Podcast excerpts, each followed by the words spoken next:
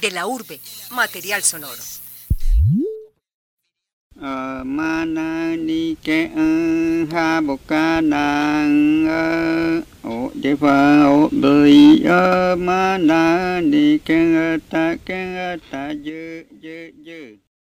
En esta misión hablaremos acerca de la importancia del plurilingüismo en la enseñanza del inglés como reivindicación de la ancestralidad. Los acompaña en el equipo periodístico Paula Ruiz y quien les habla, Mariana Martínez.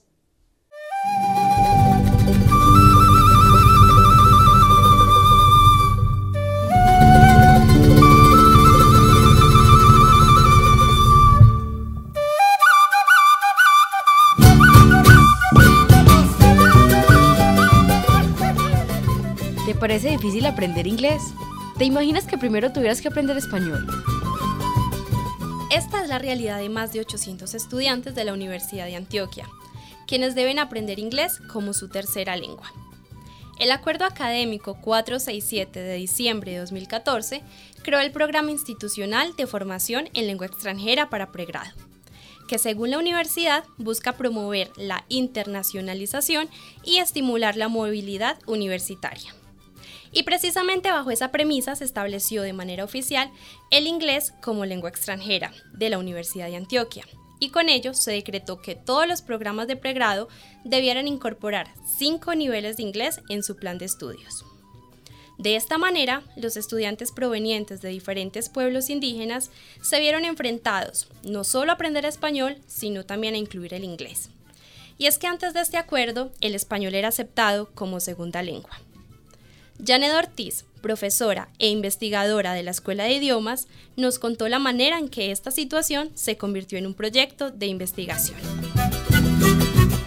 En 2017, un estudio, la inquietud de nosotros surgió por la política lingüística de la universidad que se lanzó en 2014 y que ya le exigía a todos los estudiantes de pregrado de la universidad tener una lengua extranjera, 5 niveles de inglés como parte de su pregrado para poder graduarse, y entonces nos inquietaba cómo esa nueva exigencia podía afectar en la permanencia de los estudiantes en general, pero particularmente en los estudiantes que vienen de comunidades, de diferentes grupos étnicos o comunidades étnicas alrededor del país y que probablemente el español no era su primera lengua. Pensamos que el panorama podría ser más complejo para ellos, mucho más teniendo en cuenta que anterior a esa política los estudiantes que pudieran certificar que su primera lengua no era español, se les tenían la posibilidad de certificar español como lengua extranjera y cumplir con ese requisito. Pero con esta nueva política ya esa no era la posibilidad, solamente se excluyen de esas nivel de suficiencia en lengua extranjera, que creo que es B1, si no estoy mal, sí es B1 lo que se les exige para graduarse. Se eximen a los estudiantes de la pedagogía en la madre tierra, y a los estudiantes de los programas de la Escuela de Idiomas que tienen que alcanzar un C1 porque ese es su campo de estudio. Entonces eso es entendible, pero el resto de los estudiantes sí se les exige ya ese nuevo requisito. ¿Qué se hizo para resolver esa problemática? Empezamos a hacer un estudio exploratorio en 2017, lo condujimos con 320 estudiantes de comunidades indígenas, pero también utilizamos las diferentes bases de datos de la universidad, utilizamos y cruzamos diferentes bases de datos oficiales de la universidad que nos pudieran proporcionar información sobre queríamos saber quién es la población de estudiantes que vienen de diferentes comunidades étnicas, cuántas lenguas hablaban, de qué regiones del país venían, para realizar nosotros con eso un diagnóstico sociolingüístico y poder ver o visibilizar ese panorama complejo de la universidad, para poder hacer algunas recomendaciones posibles, no solamente desde nosotros, sino también desde las voces de esos estudiantes, a la universidad en términos de esa política lingüística. Hace 3 años, a finales de 2016, el Grupo de Investigación, Acción y Evaluación en Lengua Extranjera de la Universidad de Antioquia, GIAE, comenzó con el proceso de cuestionarse qué implicaciones tiene la política institucional en la universidad sobre la lengua extranjera. Es entonces cuando este grupo integrado por 4 investigadores se preguntaron por la manera en que los estudiantes de comunidades étnicas se relacionaban con una tercera lengua. Se realizó un estudio de búsqueda de estas poblaciones, la diversidad de la universidad en cuanto a otras lenguas y la importancia de retomar la ancestralidad. Al respecto, Ortiz nos indica los datos que han arrojado este estudio. Interesantes que arrojó la encuesta. Entonces, como algunos datos muy interesantes del estudio, es que de aproximadamente una población de 37.000 estudiantes que tenía la universidad en ese año, 2017, 3.537 estudiantes venían de comunidades étnicas, de diferentes comunidades étnicas. De esos 3.500, 25% vienen de comunidades indígenas, 41% de comunidades denominadas mulato o mulatas y el 33% de población afro-raizal y palenqueros y solo un 1% de población romaní. De estudiantes indígenas ese 25% son 800, en ese año pues 876 estudiantes que representan 18 pueblos indígenas y que hablan 22 lenguas indígenas, que yo creo que ese es un hallazgo muy interesante porque nosotros pues tendemos a ser una universidad monolingüe en que tomamos por sentado de que todos hablamos como primera lengua español y esta es una realidad que desconocemos. ¿Qué descubrieron en esos datos? Un hallazgo que fue pues triste, pero que constata la situación de las lenguas ancestrales en el país, es que de esos estudiantes que hablan 22 lenguas, el 84% tiene como primera lengua el español y solo un 16% tiene otra lengua, una lengua ancestral, como su primera lengua. Entonces esto nos pareció pues muy sorprendente, negativamente sorprendente, porque es como una fotografía de lo que está pasando en general en el país. ¿Por qué el español representa una pérdida de las lenguas ancestrales?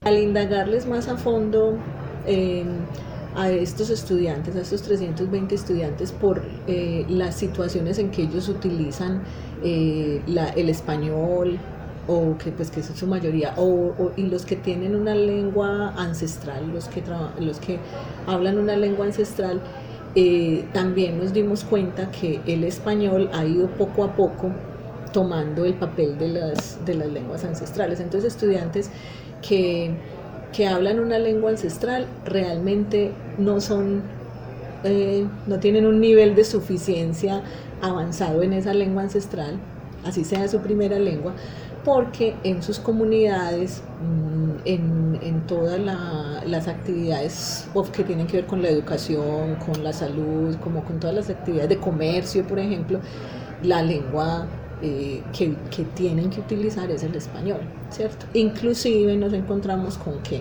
el español también entra a formar parte, o ha entrado a formar parte de los rituales, de la vida en comunidad. Entonces los estudiantes también nos dicen, no, es que ya en la comunidad pues muy lo utilizamos para unas actividades muy limitadas o solamente los mayores lo hablan y yo solo lo escucho cuando voy a mi comunidad y lo escucho de los mayores. Entonces es un fenómeno que se está repitiendo en todo el país, pero también es debido como a la invisibilización de esas otras lenguas. Estos hallazgos dibujaron una desalentadora visión en la búsqueda de conservar las lenguas nativas, pues sus hablantes deben recurrir al español para participar en diferentes ámbitos sociales, como la educación. Además, pueden llegar a sentirse rechazados en diferentes entornos. Ellos en sus comunidades, independientemente de que tengan una lengua diferente o que manejen el español, pues tienen otras formas de comunicarse, de construir significados, digámoslo así, y cuando llegan a la universidad, pues la estructura de la universidad y la forma como nos comunicamos en el mundo académico es muy distinta, y eso para ellos crea diferentes tensiones que de pronto sus profesores o compañeros no entienden, ¿cierto? No, los profesores, por ejemplo, no están conscientes de que seguir un discurso académico en español para ellos, para muchos de estos estudiantes, independientemente de que su lengua sea español o no, pues más dificultad, sobre todo para los que español no es su primera lengua, presenta un reto muy grande. Entonces muchos de ellos nos reportaban que una de las dificultades era entenderle a los profesores las clases, así fueran en español, ¿cierto? O que ellos venían con formas de expresarse, así fuera en español, muy, muy propias de su comunidad o de su región, que los profesores no entendían o desconocían, o que sus compañeros ridiculizaban. Entonces esto también representaba para ellos como cierta tensión. Esta investigación demostró que no solo el lenguaje resultaba problemático para estos estudiantes, sino que también situaciones como el uso de la tecnología dificultaron sus procesos de aprendizaje. Entonces, tareas como enviar correos electrónicos, realizar videos o crear presentaciones online se convierten en exigencias que aparentemente todos los estudiantes están en la capacidad de hacer. Es decir, no se toman en cuenta las particularidades de los estudiantes y se excluyen otras formas de comunicarse. Lo anterior también se ha convertido en un reto para este grupo de investigación, que ha encontrado que no se trata únicamente de un problema de etnias, sino de una cuestión de diversidad, que debe ser atendida por los procesos de enseñanza de una nueva lengua. Los resultados primarios de estos estudios demostraron que la enseñanza del inglés se estaba dando desde una perspectiva anglosajona, y que no da cabida a otros pensamientos.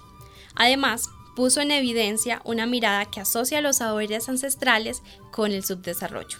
Y que entonces eso lleva a que muchos estudiantes que vienen de comunidades indígenas, cuando llegan a la universidad, o de grupos afrodescendientes, cuando llegan a la universidad, entran por el cupo especial que tiene la universidad, pero deciden esconder su identidad. Entonces ya se blanquean, por decirlo así, entonces ya quieren pasar desapercibidos, y cuando usted busca estudiantes indígenas en la universidad, ellos pasan de agache, porque ellos no quieren que se sigan rotulando de una manera negativa. Incluso muchos estudiantes se limitan a hablar su lengua nativa en su comunidad, invisibilizando su propia cultura. De hecho, los mayores son los únicos que utilizan su lengua en su día a día. La salida de sus comunidades y, sobre todo, la llegada a una nueva cultura genera en ellos el fenómeno conocido por algunos investigadores como blanqueamiento. ¿Y en todo esto, qué papel cumple la lengua? La lengua representa uno de nuestros primeros vínculos para interactuar. Brotamos con nuestras ideas mediante las palabras. El lenguaje es nuestra herramienta para conocer a otros y reconocernos a nosotros mismos. En la sociedad occidental solemos normalizar dicho proceso, de manera que se concibe como cualquier actividad humana inherente a nosotros. Sin embargo, Oscar Daniel Agreda, uno de los participantes en este estudio, tiene un significado más interiorizado y trascendental desde su comunidad, un secreto. Así es como él describe su lengua. Es como un secreto, esto es mío y de nadie más. Porque a veces se siente así, a veces hay cosas que dentro de la comunidad hay personas que no les gusta que otras personas vayan allá y los entiendan o que comprendan qué es lo que ellos están haciendo, porque les va a parecer extraño, porque es incómodo, porque tal vez está mal visto. Entonces al comunicarse por medio de ese lenguaje, ¿cierto?, que los identifica, entonces ellos saben que están confiando en una persona de la misma comunidad. Muchos estudiantes indígenas o afro creen que tener una lengua nativa como lengua materna es una característica para ser rechazados en otros espacios como la universidad. Y es que a pesar de ser un universo en el que convive la diversidad y se protege la cultura, aún se cae en el error de discriminar o relacionar como extraño una lengua que, aunque diferente, hace parte de nuestro territorio nacional. Son nuestras raíces. Este factor de diferenciación ha sido tan fuerte que desde las mismas comunidades indígenas se ha comenzado a enseñar el español como la primera lengua, conservando solo algunas palabras de la lengua ancestral. Una pérdida que va creciendo con las nuevas generaciones, dejando atrás las enseñanzas de los ancestros. Oscar Daniel siente que esta pérdida lo ha alejado de su cultura. Ahora su comunidad no lo reconoce como un verdadero indígena, porque ha tenido unas relaciones occidentales más estrechas, un alejamiento no solo de sus allegados, sino también de su identidad. pues está mal. Que la verdad es mal porque uno a veces dice, chévere que desde el comienzo, cuando uno es pequeño, le hayan enseñado a hablar pues bien, ¿cierto?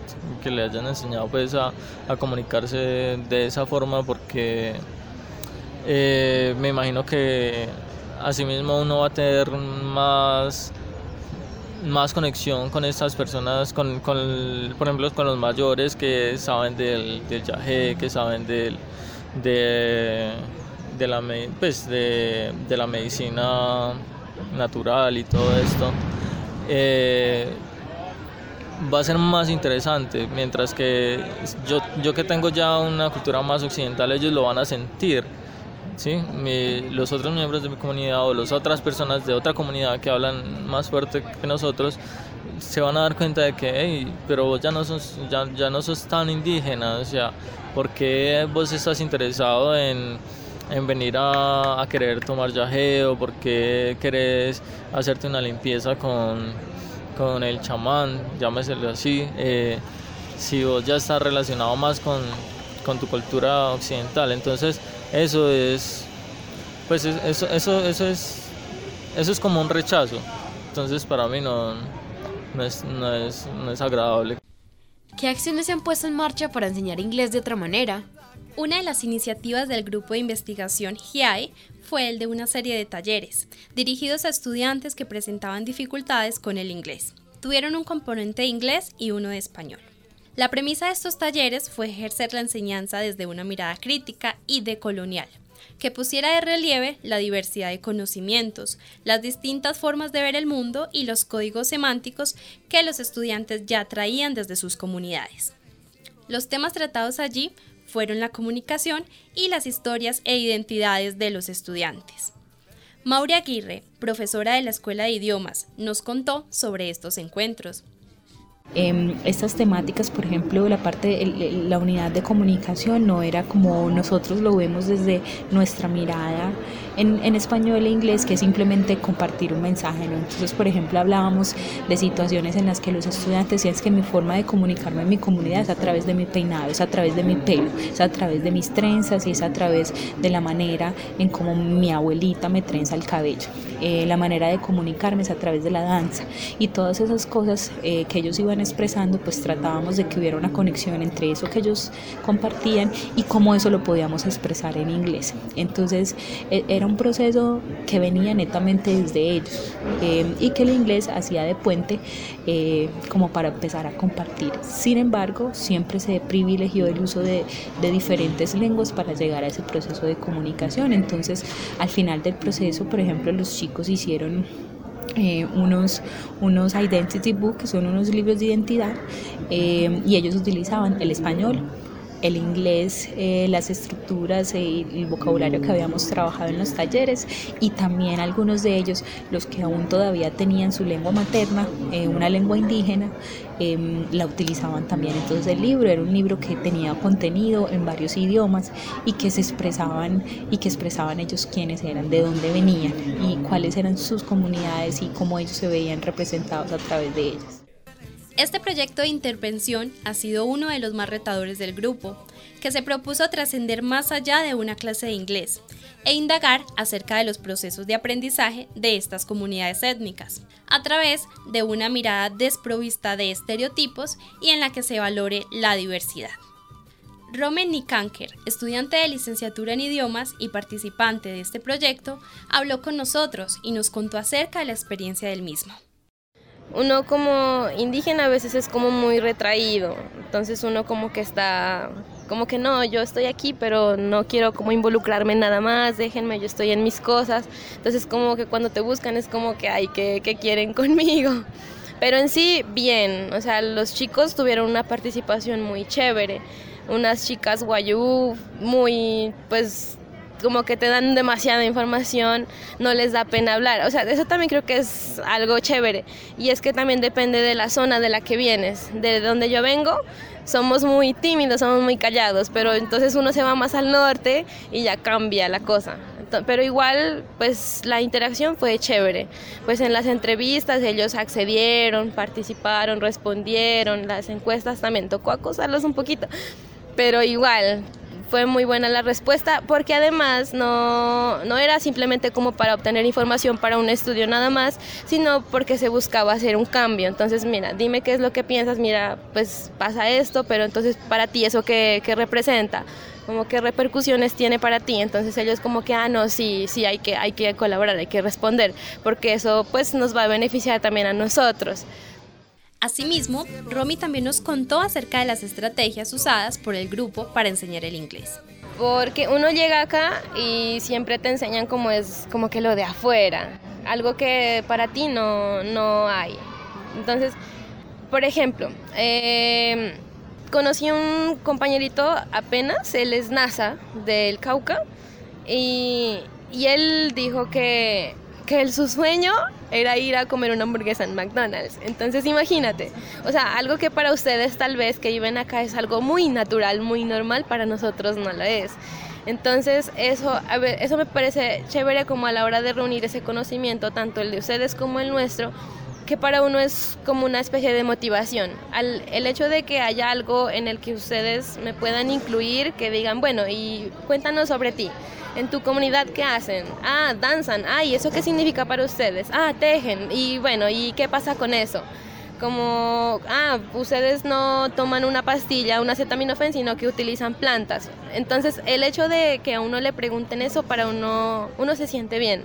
Porque no es solamente recibir, sino que hay un intercambio, y yo creo que eso es enriquecedor. Pues tal vez para unas personas no lo sea, pero ese compartir de saberes me parece muy chévere.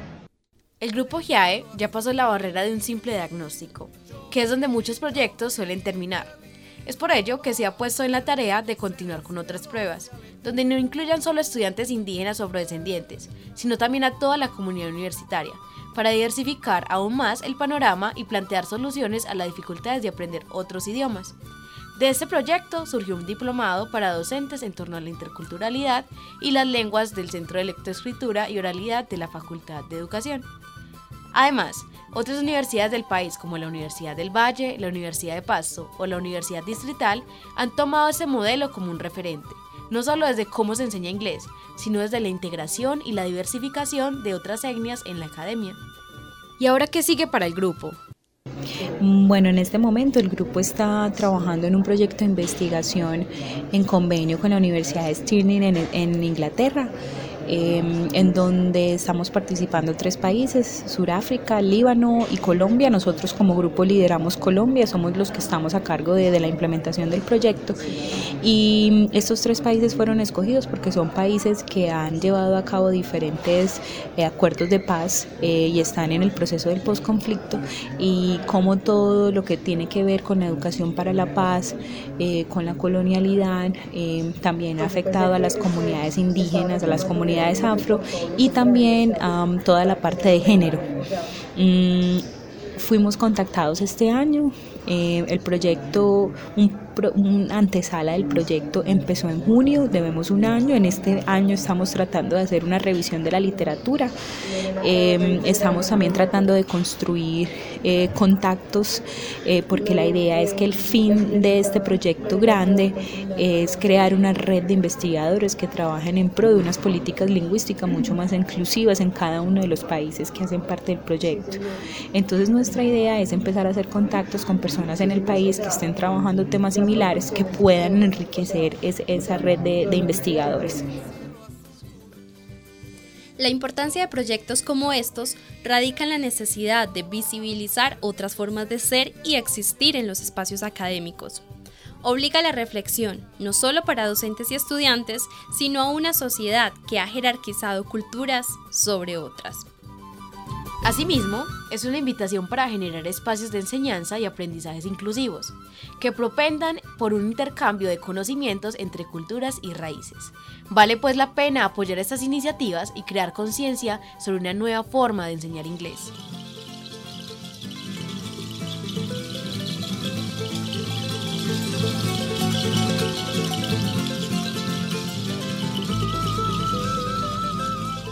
Recuerden que en este programa dedicado a las lenguas ancestrales y el plurilingüismo los acompañó Paula Ruiz y Mariana Martínez. En la edición, David Berrío.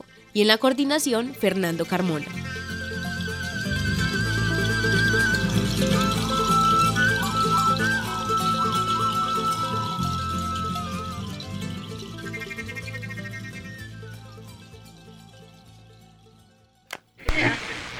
De la urbe, material sonoro.